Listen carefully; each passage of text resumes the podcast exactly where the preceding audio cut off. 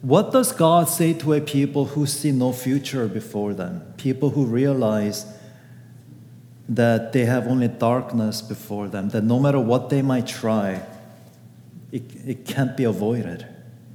What does God say to a people who've been let down by their political leaders, their religious leaders, people that they trusted to lead them? What does God say to people, in short, who have no hope? That's the situation that we saw in Isaiah chapter 40. There, God spoke to a people who, who faced an utter disaster before them, disaster that they cannot avoid. People who have been let down by their kings, by their priests. This is the promise that God gave them. But they who wait for the Lord shall renew their strength. They shall mount up with wings like eagles. They shall run and not be weary. They shall walk and not faint.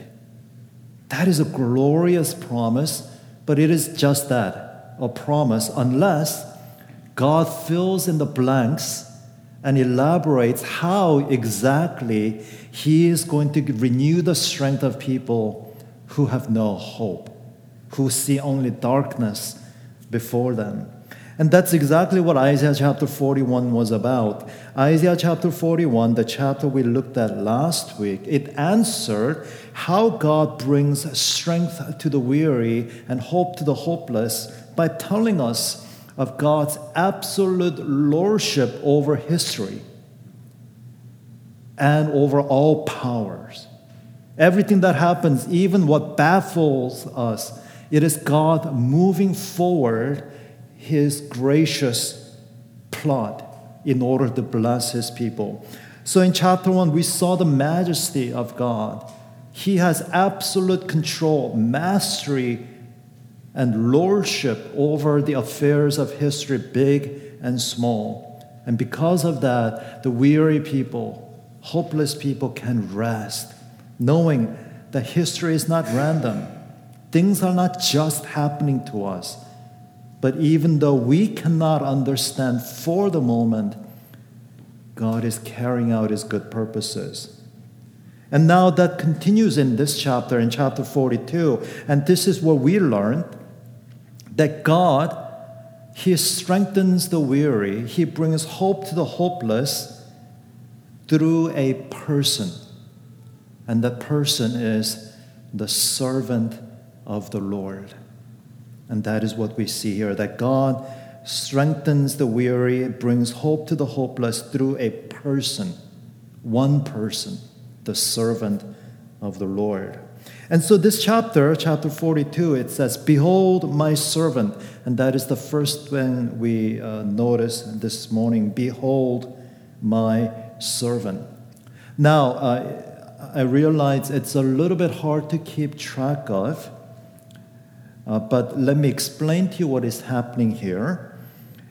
In chapter 42, this chapter, verse 1, it says, Behold my servant. And that word, behold, we often see it in the Old Testament. Uh, but in this case, it's a different word, different Hebrew word than is typically used in other parts of the Old Testament. And this word, this Hebrew word, hain, it actually appeared twice in the last chapter. And this word, behold, appeared twice in chapter 41 in connection with idols who are useless because they are powerless and cannot do anything. So, for example, chapter 41, verse 24 Behold, same word. Behold, you are nothing, and your work is less than nothing. And then again in chapter 41, verse 29 Behold, they are all a delusion, and their works are nothing. You remember how God taunted the idols in the last chapter? Do something, do anything. Let me be either impressed or let me be scared. Do something. But the idols cannot do anything. They are useless because they are powerless. And what we saw in the last chapter was that fearful people turn to their idols for peace and for strength.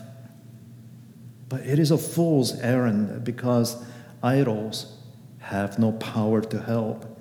And so in chapter 42, our passage for today, in verse 1, when we read, Behold, my servant whom I uphold, that statement is meant to stand in a stark contrast to what God has said before. Behold, look, the idols, useless, nothing.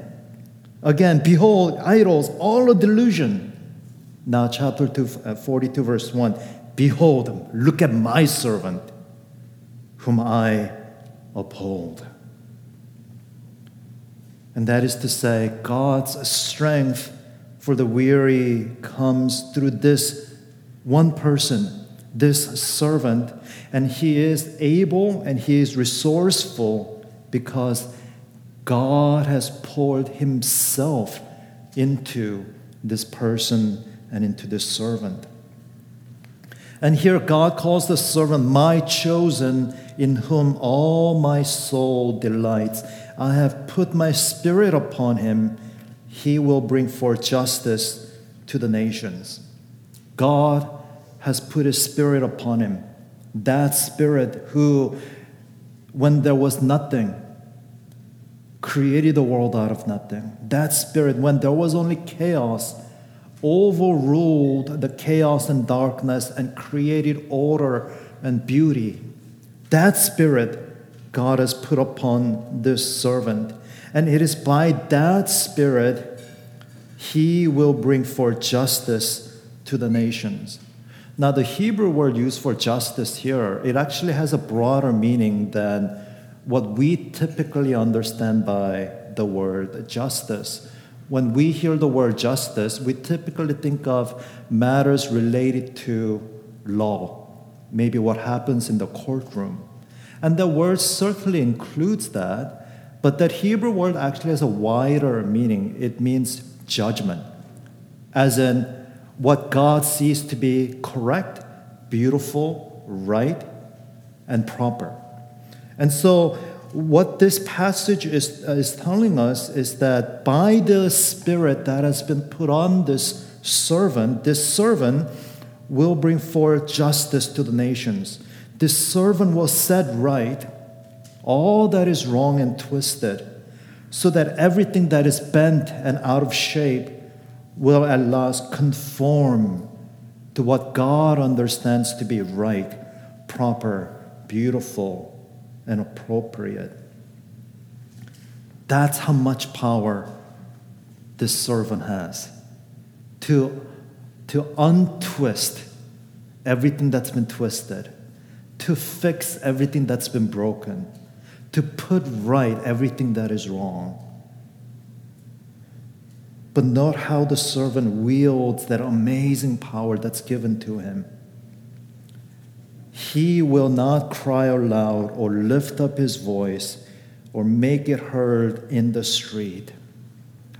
Uh, Old Testament commentator Alec Motyer he summarizes it like this, and I think really well. He summarizes the statement as He's not out to dominate or shout others down. He is not out to advertise himself, and he is not dismissive of others. And I think he got it exactly right. This servant, he has unimaginable power, and yet he is meek, he is gentle. He doesn't shout people down, he doesn't dismiss people. What do we read here? How does he deal with a bruised reed? What's a bruised reed? A bruised reed is a broken reed. Uh, something that has been hurt, something that has lost its potential. And how does it deal with a faintly burning wick? A faintly burning wick is a, a candle that's about to go out because the fuel has run dry. It's past its prime, it's near death. But the servant, he does not dismiss them. A bruised reed he will not break, and a faintly burning wick he will not quench. Rather, the servant himself takes and he shares their situation and their plight he will not grow faint. It's the same word we just read in faintly burning wick, or be discouraged. Uh, it's unfortunate that it's translated with a different word, but the word discouraged is the same word we just saw in bruised reed. Uh, what that is uh, uh, indicating or communicating to us is that this servant will himself experience everything that breaks and discourages us. And yet he will share all our misery and he will triumph over them. Behold, my servant. God's strength for the weary and his hope for the hopeless come through this servant. Secondly, what we learn about this servant is that he is a faithful servant.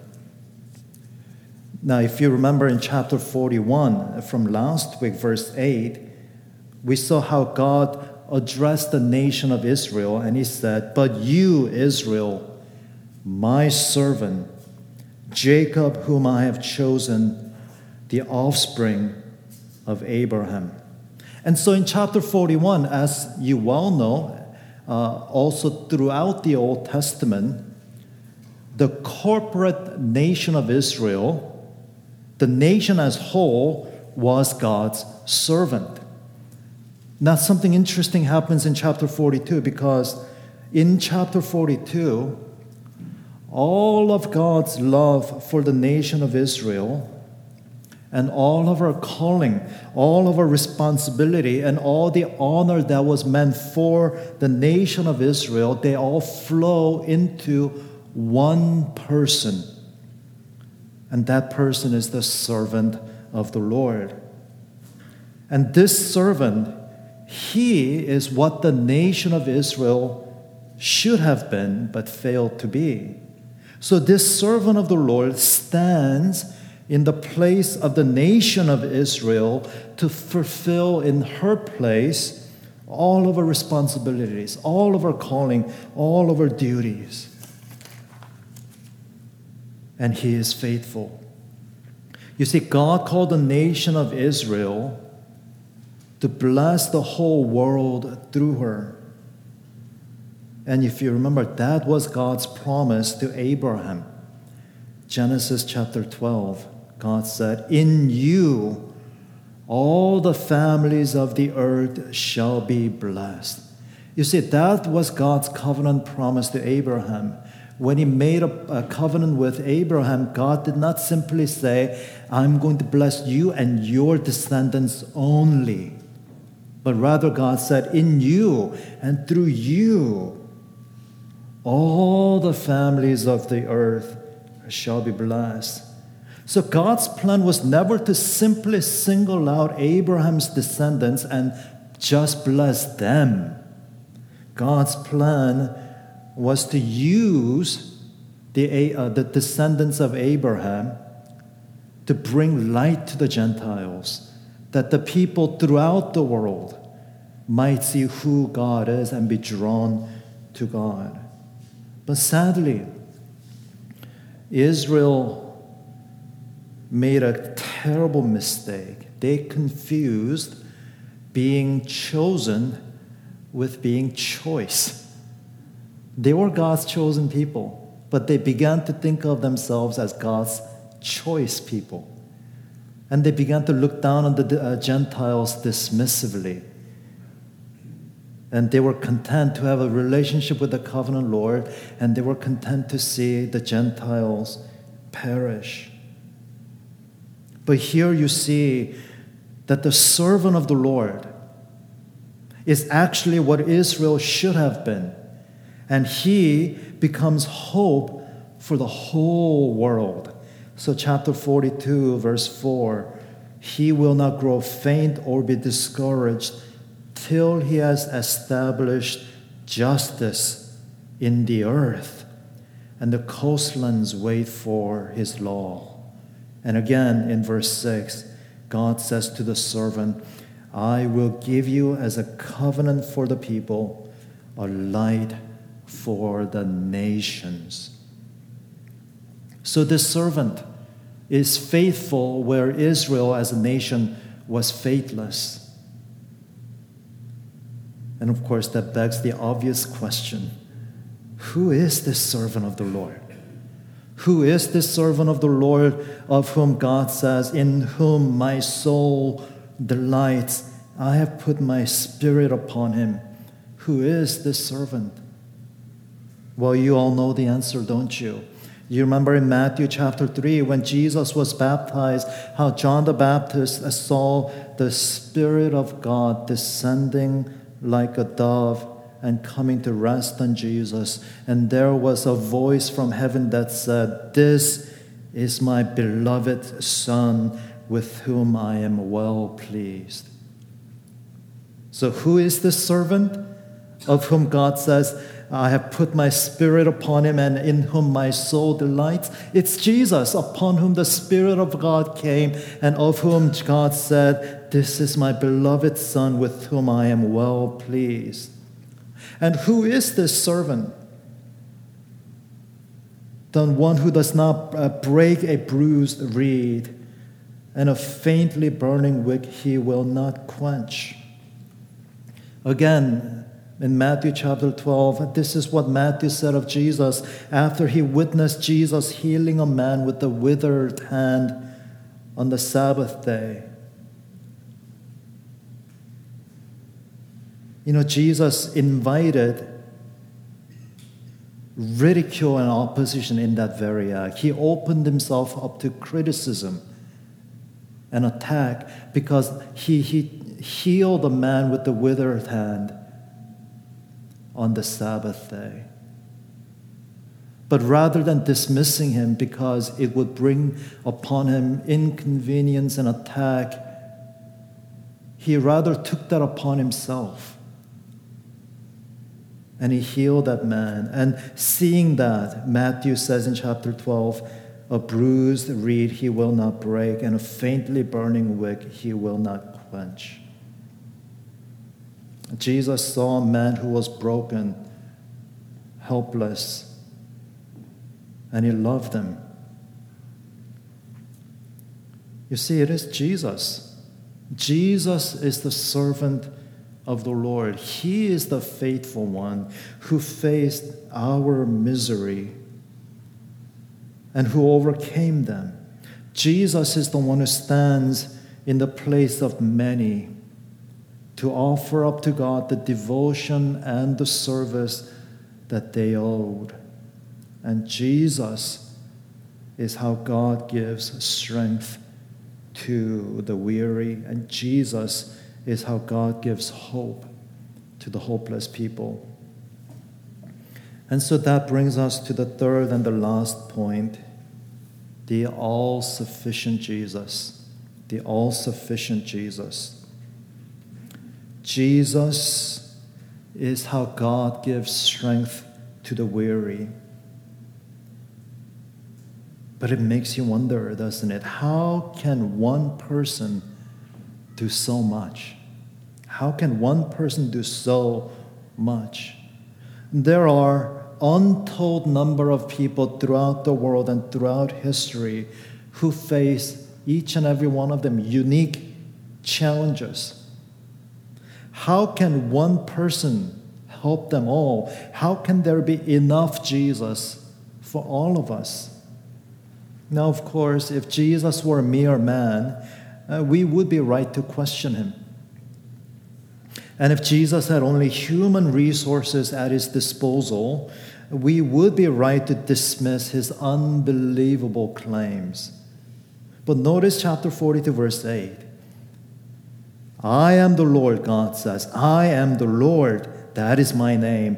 My glory I give to no other, nor my praise to carved idols. What's God saying?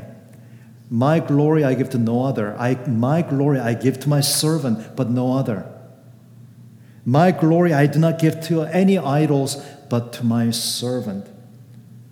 The glory of the divine God, the glory that he shares with no created being, the glory that no one is entitled to but the eternal God. The glory that he does not show with man or idols, God says, I give to my servant. and no other. Now, what does that tell us? This servant, Jesus, he receives the glory that only God Himself is entitled to and only God Himself can handle because Jesus is here glorified as one who outclasses and outmatches the useless idols. And whatever solution, whatever schemes that we might come up with, Jesus outclasses them and Jesus outmatches them. And he is able to do what no man or no idol can accomplish. Why? Why does he receive this glory due only God? Because the servant is no mere man, but himself God, who is worthy of receiving God's glory. And that is why, that is why there is enough Jesus for all of us. Yes, there have been innumerable people throughout the world today and throughout history. And each and every one of us, we have unique set of challenges. But there is enough Jesus for all of us because he is the infinite and great God. And he has infinite resources at his disposal. God has put his own spirit upon him in an incomparably rich and abundant way. This past year has been a very humbling year for mankind, or I, at least I hope that's the lesson that mankind is learning. One little virus, the whole economy of the world shut down. One little virus, they can still get up to speed. And so production of everything is backlogged. That's man's resources. But Jesus, He has infinite resources because God has put His Spirit, the Spirit who created the heavens and the earth, the Spirit who brought order and light and beauty out of darkness and chaos, the Spirit who raised the dead. That Spirit is upon Jesus. And more importantly, that Spirit is the comforter. And Jesus has the mind and the manner of the comforter because that's the Spirit that resides in Jesus. That is why we read, A bruised reed he will not break, and a faintly burning wick he will not quench. I think that's one of my most favorite verses in, in the entire Bible. That Jesus has the mind and the manner of the Comforter. Jesus counts every hurt, every broken, and every faltering soul precious. That's what those words mean a bruised reed he will not break, and a faintly burning wick he will not quench. The world throws away the broken and the useless. Not so with Jesus.